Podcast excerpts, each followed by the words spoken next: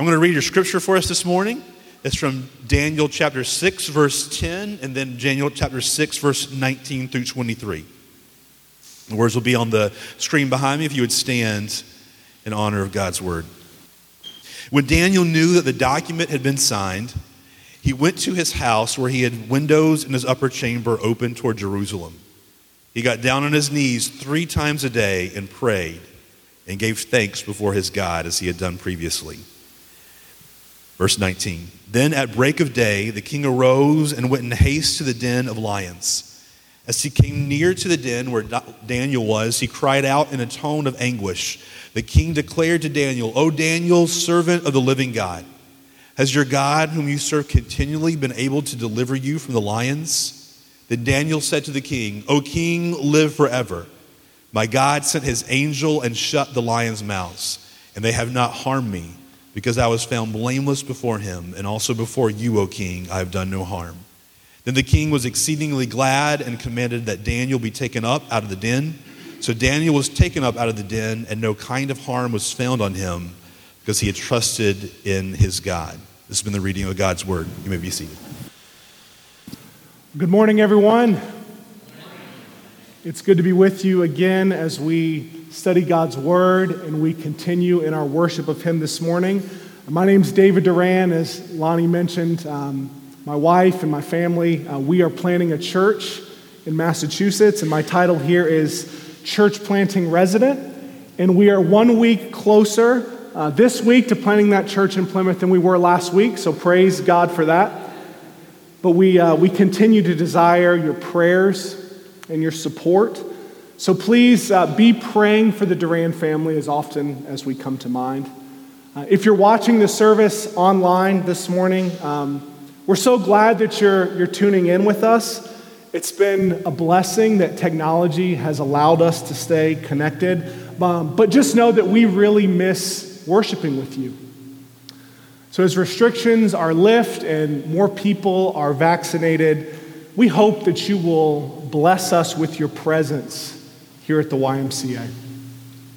Well, why, well we're going to pray together in just a second. I know we've been doing a lot, a lot of praying in this service today, but we're going to pray again in just a minute. But I want to remind you of what that time is for.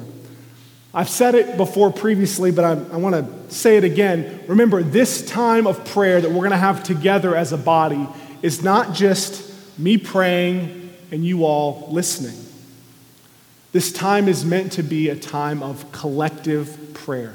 I may be the only one speaking, but I hope that I'm not the only one praying.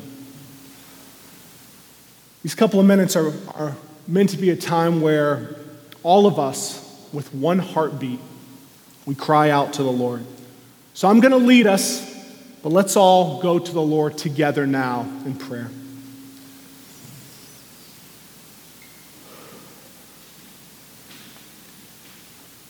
Father, we give thanks to you with our whole hearts. We give thanks because you have called us by name. You looked into our chaotic and, and darkened souls and said, Let there be light. Through the death and resurrection of Jesus, you have accomplished your plan for salvation. Through the Holy Spirit, you apply to us what was accomplished by Christ. Our salvation is in Christ alone, and our, our salvation is by the Spirit alone. God, thank you that we don't have to earn our favor or our standing with you. God, thank you that Christianity is not about us trying to reach the top of some, some spiritual mountain. It's not about us making ourselves good enough for you. Instead, it's about you reaching down for us. It's about you extending your merciful hand to us.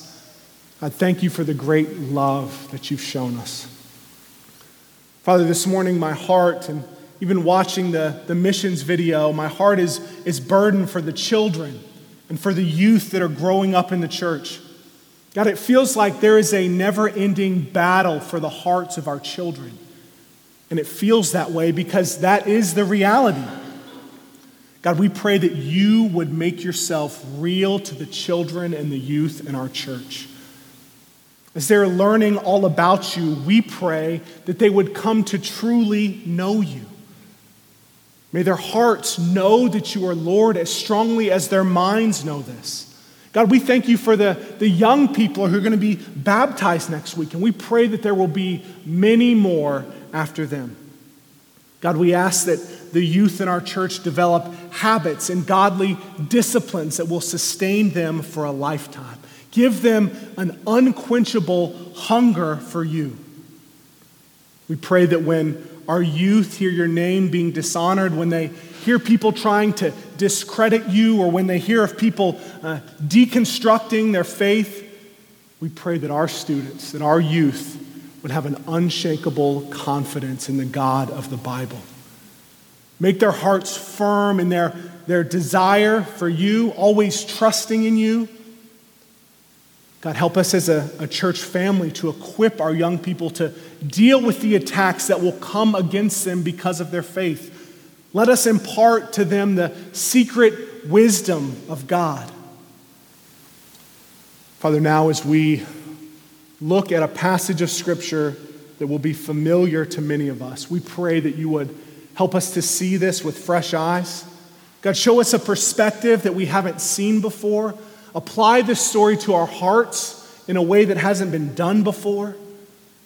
God, make us a people who are devoted to you, who are devoted to your church, who are devoted to the mission that you've given us to make disciples. God, I pray for your help as, as I preach today. Help me to communicate in a way that's clear. God, I pray that you would uplift those who need to be uplifted, bring conviction where conviction is needed. And may we all leave here today with a greater love for you. We ask all these things in Jesus' name. Amen. Well, I want to begin this morning by seeing if you all can help me with a hunch that I have. And this is a little bit risky on my end because I'm going to ask for a little verbal participation from you all. And uh, I know that historically, Doxa Church has not been the most vocal group, but I need, I need you all to, to help me here. So, really quick, we're going to do a little word association. So, I'm going to say a word or a phrase, and I just want you guys to help me finish the sentence. Um, I'm, not, I'm not trying to trick anyone. There's no trick questions here. I just want to see if my suspicion is correct, and, uh, and we'll go from there. So just, just finish the phrase for me. I'll even give you a hint for the first two. They have to do with food. Okay, so there's your hint macaroni and cheese. Good. That was good. How about this one? Peanut butter and? Okay. What if it's raining really hard outside? Someone might say, It's raining, cats and. You guys are doing way better than I expected. All right. Pay attention to this last one here because this is the one that I actually care about. The other ones were just to kind of get you warmed up. But uh, just the first thing that comes to mind let's do this Daniel and the. I know we had a little bit of a hint when we had the scripture reading done, but okay. My assumption was that most people in this room would have some level of familiarity with this story. The number may not be as high as it was in years past, but many people, even if they don't have a church background at all, have at least heard this story mentioned before. I was raised in a home where the Bible was read frequently. And I still remember uh, being a, a, kid and having my parents read to me stories from the Bible. And from a young age, God used His Word to capture my heart. As I started reading and studying Daniel 6 this week in preparation to preach, I was just amazed at how much there is for us to learn from this story. There's so much here, there's so much depth to what's happening in Daniel 6. Now, you may, you may not have been able to guess this about me, but I really love artwork. I really love good paintings, especially watercolor, and partly because I know how difficult it is to paint in this style. I can't tell you a bunch of names of, of artists or famous pieces of art, but I can stare at a good piece of artwork for a long time, just admiring the skill and the detail that goes into portraying an image onto a canvas. Well, the reason I share that, because in, in some ways, as I read the story of Daniel in the lion's den over and over this past week, and I, I looked for patterns in this story and, and looked for patterns how it relates to the book of Daniel, it kind of reminded me of admiring a beautiful painting. I think there's a lot that we miss in anticipation of what's going to happen at the end of Daniel chapter 6. So, my hope is that even if you're like me and you know this story inside and out, maybe you even read this story to your kids before they went to bed last night. But I hope that the Holy Spirit, I've been praying this, that the Holy Spirit is going to show you new things as we look at this passage today. So, really quickly, let me set the context for us. You might remember from last week in Daniel chapter 5, we saw the fall of the Babylonian kingdom and King Belshazzar. We saw his, his end in Daniel chapter 5. And now, Daniel and the exiles from Judah are under the rule of the Medo Persian Empire. And at this, at this moment, the kingdom is ruled by one Darius the Mede. So if you've been keeping track, this is now the third ruler that Daniel has served under. And Daniel, he's been elevated to a place of, of importance, a place of power and, and significance. He's got a lot of influence here. Verse 1 in chapter 6 says that Daniel was one of the three officials that oversaw 120 governors of the kingdom. So, Daniel, he's certainly at a place of political power. When the Persians came in and they, ki- they killed Belshazzar and they took over the kingdom, Daniel, obviously, he was spared. And this is ultimately due to God's protection over Daniel. But remember, Daniel also the supernatural ability to interpret dreams and strange writings that are on the wall. Daniel has proven to, pre- to be a pretty valuable guy to have around, and King Darius, he recognizes this. I also want to point out to you that by now, Daniel is around 80 years old, give or take. I think that's a significant point, a significant factor that's often overlooked in this story. So by this point, Daniel has been faithfully serving the Lord for many years. Well, what I want to do this morning is I want to look at this story really under three different headings. Within Daniel chapter 6, within the story of Daniel in the lion's den, I think that we see three key themes that I would like us to spend some time looking at and working through together. I'm going to mention them to you here, and then we're going to look each at, we're going to look at each of them in a little bit more detail. So first, we're going to see the persecution of Daniel. Next, we will see the devotion of Daniel. And finally, we're going to see the preservation of Daniel. So, if you're taking notes this morning, those are sort of the three big headings that we're going to work through. So, let's begin by looking at the persecution of Daniel. So I've already, I've already mentioned it, but let me reiterate it. Daniel is in a very important place when it comes to political power and influence. The kingdom that Daniel is, is helping to oversee stretches all the way from modern day Libya and Egypt all the way to India. And Daniel is one of three governors that is getting set to be promoted. Verse 3 in chapter 6 tells us that Daniel became distinguished above the other high officials because he had an excellent spirit in him. In fact, we read in this story that the king is getting ready to set Daniel over the entire kingdom. Daniel was a man who proved that he could be trusted. Kings don't just give this kind of responsibility to anyone. In the short amount of time that Daniel was acquainted, or that Darius was acquainted with Daniel, he could already tell that he was a man of integrity. Even though Daniel was living in a culture that had little regard for the one true God, Daniel had learned to live faithfully as an exile.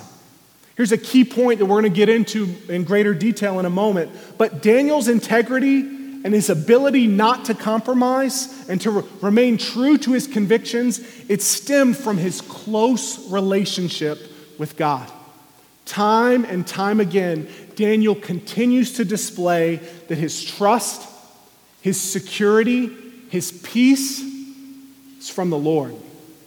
Well, it may appear so far that things are going pretty well for Daniel, at least as well as can be expected for someone who is exiled from his homeland. But secretly, the high officials, the governors, the other leaders, they're starting to conspire against Daniel. And the reason for this is they're jealous of Daniel. They don't want this Hebrew exile to be promoted to a place of power. So they come together and they try to figure out how can we take this guy down? Like where where's the dirt on this guy so we can make sure he doesn't get the promotion that Darius is getting ready to give him. But Daniel is free from corruption. There is absolutely no dirt that they can dig up on Daniel. Verse 4 says, They could find no ground for complaint or any fault because he was faithful, and no error or fault was found in him. Wouldn't you like for that to be the report on you if someone tried to dig some dirt up? It's like these guys are they're checking in with their boss saying, "Yeah, we followed him around everywhere that he goes. We've talked to everybody who knows him. We've checked his, his internet and, and social media history. There's no questionable searches, no questionable posts. This guy is blameless. They figure the only way that they're going to get Daniel to, to trip up is if they can find something there in connection with the law of God. So that's exactly what they decide to do. They go to King Darius and they begin by telling him a lie. I don't know if you well, you wouldn't catch it because we didn't read it, so let me show it to you. They tell Darius a lie. Look at verse 7. The high officials and the governors, they say, all the high officials of the kingdom, the prefects and the satraps, the counselors and the governors, are agreed that the king should establish an ordinance and enforce an injunction that whoever makes a petition to any god or man for 30 days, except to you, O king, shall be cast into the den of lions. We know right from the beginning that this statement is not true. Not all the high officials and everyone else are in agreement with this because Daniel is not in agreement with this. So, appealing to the pride of Darius, these officials essentially they are trying to have Daniel killed. And what is Daniel's offense? Why are these leaders trying to have Daniel killed? They're certainly jealous of him, there's no doubt about that. But I think all of this ultimately has to do, it, it revolves around the devotion that Daniel has for the Lord. The conflict that we see here in Daniel 6 and the conflict in Daniel's life is part of a greater battle that's taking place. In Daniel 6, we see nothing less than a battle between the kingdom of light and the kingdom of darkness. Friends, throughout history, Satan has been relentless in his attempt to wear out God's people. 1 Peter 5 8 says, Be sober minded, be watchful. Your adversary, the devil, prowls around like a roaring lion, seeking someone to devour. This story at the beginning, it may seem like nothing more than some jealous people trying to get rid of a guy who's more successful than them, but there is something profoundly spiritual taking place here. This is kind of first or uh, 2 Timothy 3:12 is trying, kind of being lived out here in the Old Testament. That, that verse, Paul writes, Indeed, all who desire to live a godly life in Christ Jesus will be persecuted. We may not have the same experience of Christians that I know who have been shot at, they've been beat up, they've had their homes burned down, but in some sense, we should all expect to be treated like Daniel is here. We should expect to be treated as social outcasts because we love and serve God above everything else. You might be here today and you have people at work or at school who make fun of you because you're not interested in sleeping around. You may have family members who think that you are a complete fool because you make it a priority to come and worship the Lord on Sunday. You may be denied a promotion at work because you refuse to compromise in what you know is right. I can't tell you the level of suffering, the level of persecution that you might face in your life, but I promise you, if you walk with God long enough, you will face persecution in some form. Philippians 1:29 says, "For it has been granted to you that for the sake of Christ you should not only believe in him, but also suffer for his sake."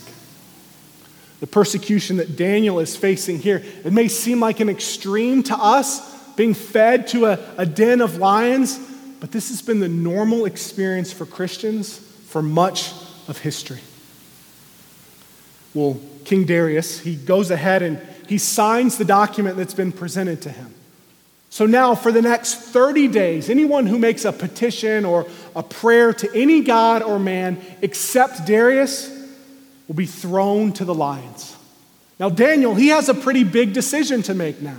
And let's not make light of, of this decision. Let's not make light of what Daniel's facing. For all he knows, if Daniel continues to worship the Lord, if he continues to worship God, he's going to be fed to a bunch of hungry lions.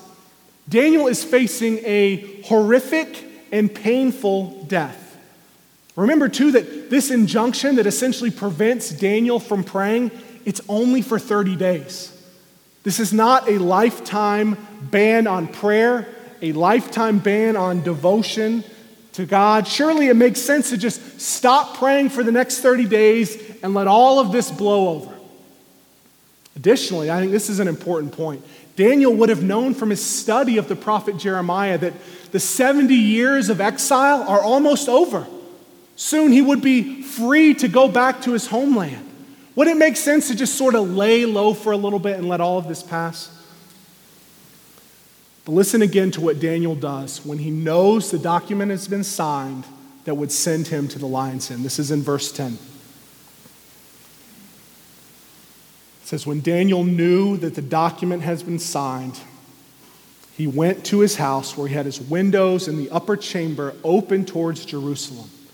He got down on his knees three times a day and prayed and gave thanks before his God, as he had done previously. Friends, Daniel's devotion to the Lord, it cannot be shaken. He would rather lose his life than change his habits surround, surrounding the worship of God. He would rather be shred apart by lions than miss his time in prayer. Let me pose a question for us this morning. If you were not allowed to pray for the next 30 days, would it make any real difference in your life? Daniel went to his house and he prayed, knowing that he would face death. We don't have the exact words that Daniel prayed. We might get a little hint of it in Daniel chapter 9. But I do have a couple of things I want to point out to you about the devotional habits of Daniel. First, notice that Daniel prayed with his windows in his upper chamber open towards Jerusalem.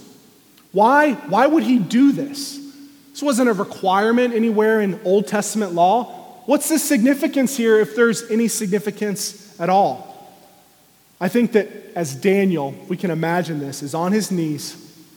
He's facing Jerusalem. He's, he's calling out to God. I think as he's doing this, he's remembering all of God's promises and he's longing for God's presence.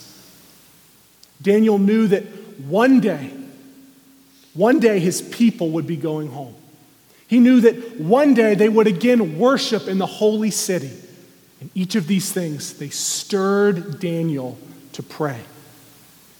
I think if many of us were honest, we would have to say that 30 days without prayer, it really wouldn't make much of a difference in our lives. Really wouldn't change anything. How about our churches as a whole in America?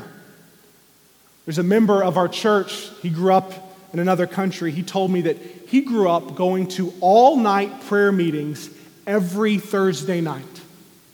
They didn't just pray for an hour or two or three, they prayed all night crying out to God. And they saw God do miraculous things. Particularly here in the West, many of our churches, we've relied on slick marketing, cool programming, dynamic speakers to to build the church. While these things, they aren't necessarily bad in themselves, the, pro- the problem is that we have failed to be a people whose first reaction, whose first impulse to seek God in prayer. John Calvin said that prayer constitutes the chief part of our adoration and worship of God. I think that many times the reason for our prayerlessness is a failure to actually understand the depth of our helplessness. I'm going to say that again. Many times the reason for our prayerlessness is a failure to actually understand the depth of our helplessness. We don't, we don't realize how, how dependent we are on God for anything significant to happen.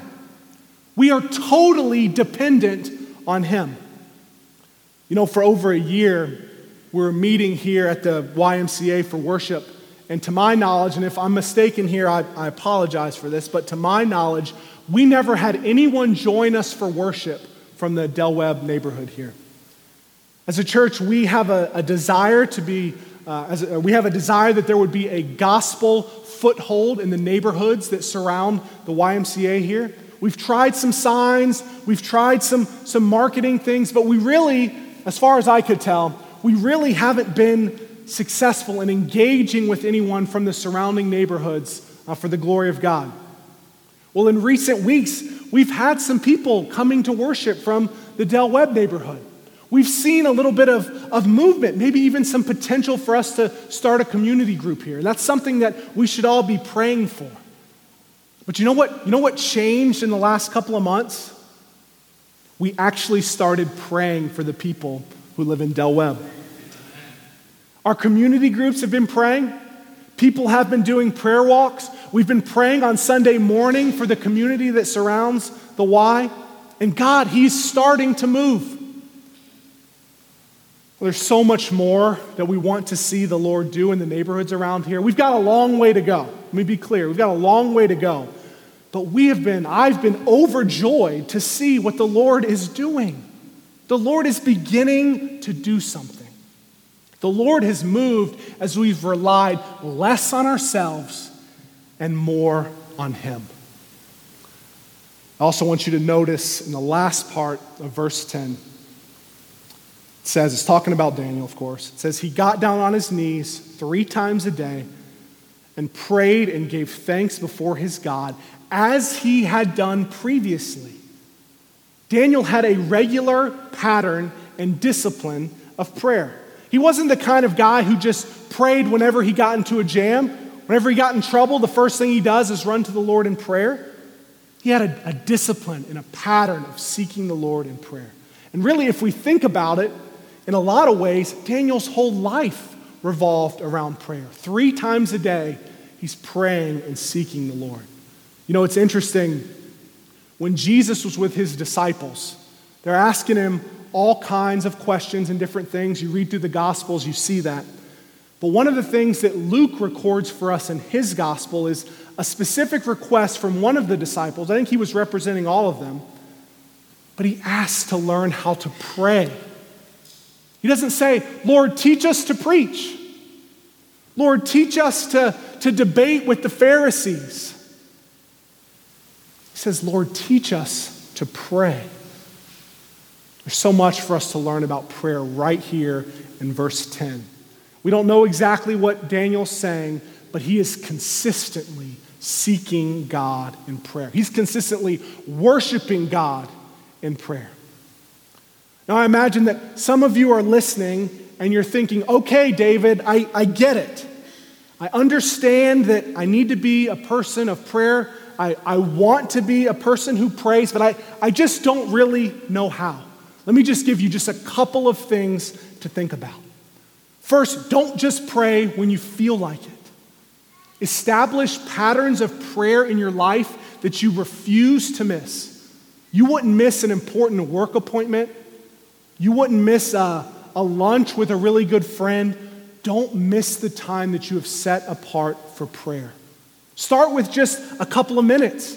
Don't try to run a prayer marathon when you haven't yet run a mile. Maybe you want to spend some time in prayer right when you wake up.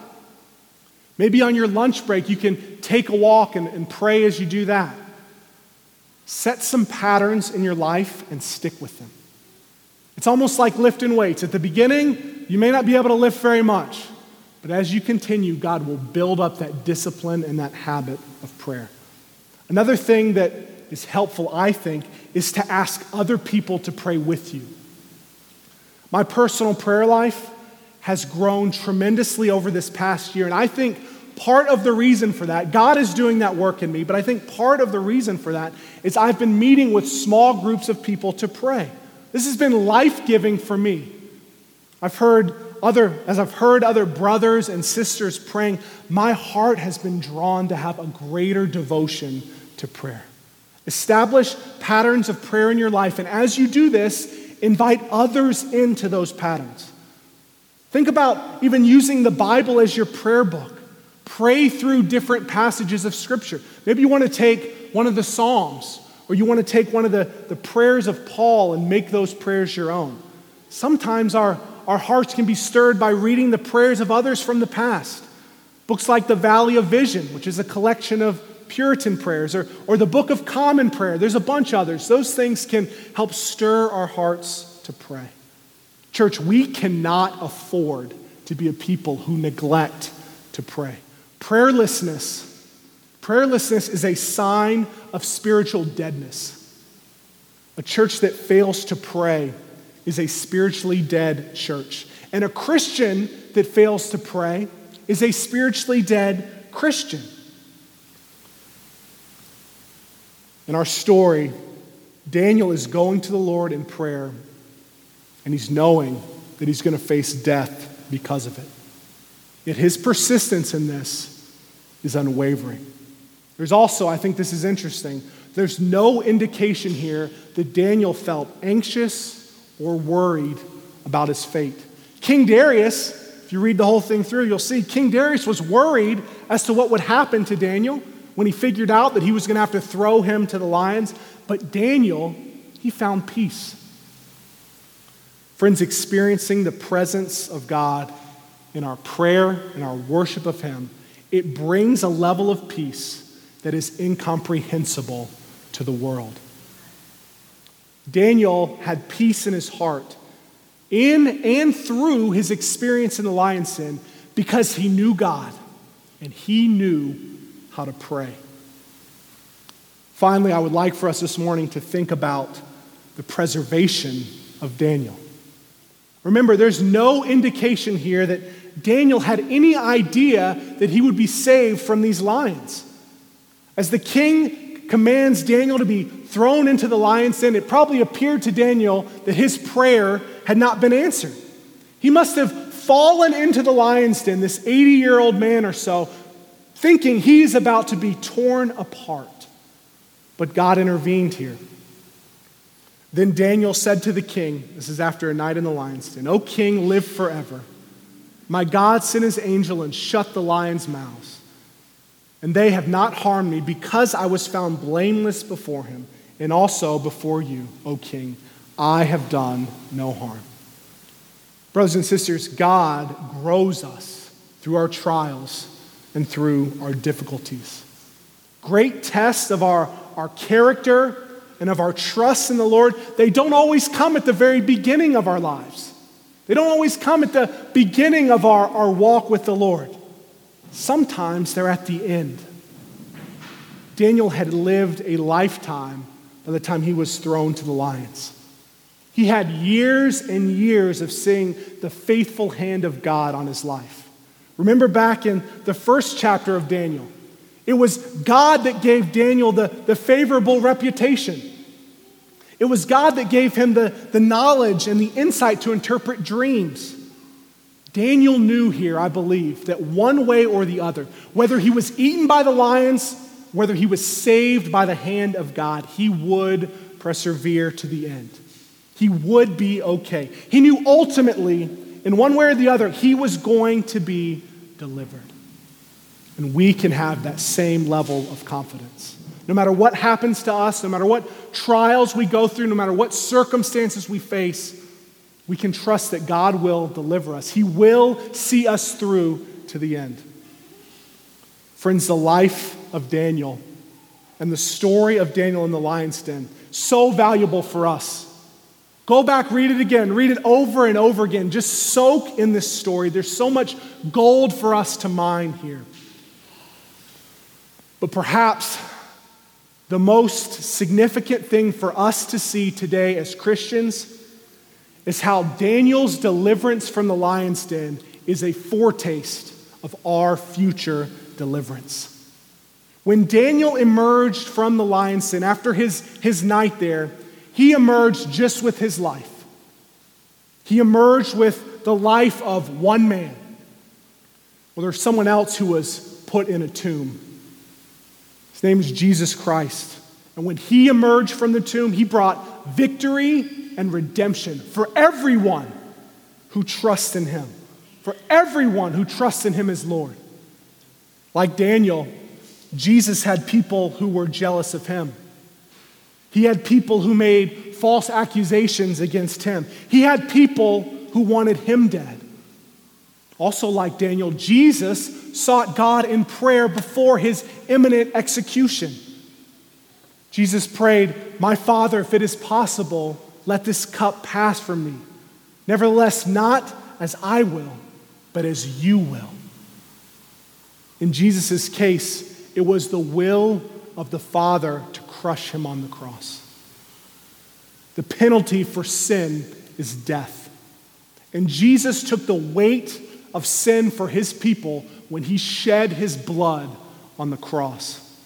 Three days later, Jesus rose from the grave, victorious over sin and conquering over death. The good news of the gospel is that through faith in Jesus, we can be forgiven of our sin we can be restored into a right relationship with God. See, our sin, the wrong things that we've done, they have separated us from a holy God. God, He cannot associate with sin. But because of His great love for us, while we were still sinners, Christ died for us. If you're here today and you've never experienced the love of God, You've never experienced the mercy of Christ. You've never experienced the comfort and the peace that come from the Holy Spirit. I pray that you would talk to someone before you leave here today. I would love to talk with you. You may not know who our, the members of our church are, but I promise you, one of our members would love to talk with you. Don't leave here today without talking to me or someone else, asking how you can receive Jesus as your Savior and Lord. The reality is that those who accused Daniel, those who wanted to have him killed, to be thrown into the den of lions, those people faced judgment. The judgment that each of those individuals faced is really the exact same kind of judgment that we deserve. We deserve the lion's den. We deserve the cross. But because of God's great love for us, we don't have to face the judgment. Christ bore the sin, He bore the shame, He bore the judgment for all who come to trust in Him, for all who come to trust Him as Lord. And I would love nothing more than to talk with someone here about what it means to trust in Christ. For those of you who are here and you're already followers of Jesus, we have the privilege this morning of taking communion together. On the night that Jesus was betrayed, he took bread. And after he had given thanks, he broke it, he gave it to his disciples, saying, Take, eat, this is my body, which is given for you. Do this in remembrance of me. And after supper, he took the cup. And when he had given thanks, he gave it to them, saying, Drink all of this, for this is my blood of the new covenant, shed for you and for many for the forgiveness of sins. Do this as often as you shall drink it in remembrance of me. There are so many important things that are happening when we take this communion meal together. We're remembering all that Christ has done for us. We're remembering that He is coming back for us. We're renewing our commitment and our devotion to Him. We're receiving spiritual nourishment through the presence of Christ in this meal, Friends, what a joy it is for us to take communion every Sunday together. If you're here today and you are a professing follower of Jesus Christ, you are welcome to come and partake of communion today. Even if Doxa is not your home church, we invite you to enjoy this meal with us.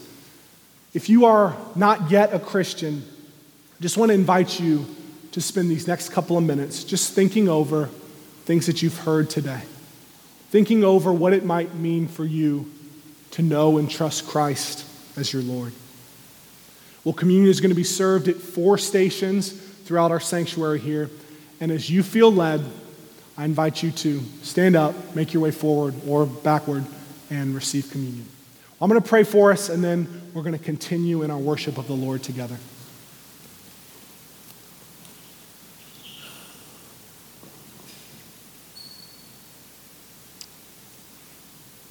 Father, my prayer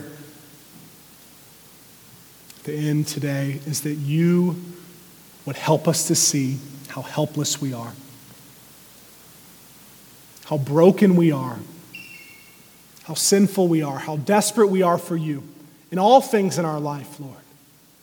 For our salvation, certainly, for anything good to happen in our lives, for anything uh, significant to happen for your kingdom, we need you to move.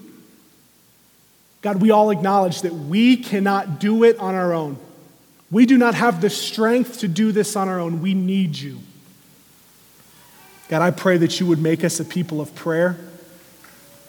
You would make us a people who are devoted to you, who persevere, who endure persecution, all the while keeping our eyes on Jesus. Father, be with us this week as we live this out. I ask this in Jesus' name. Amen.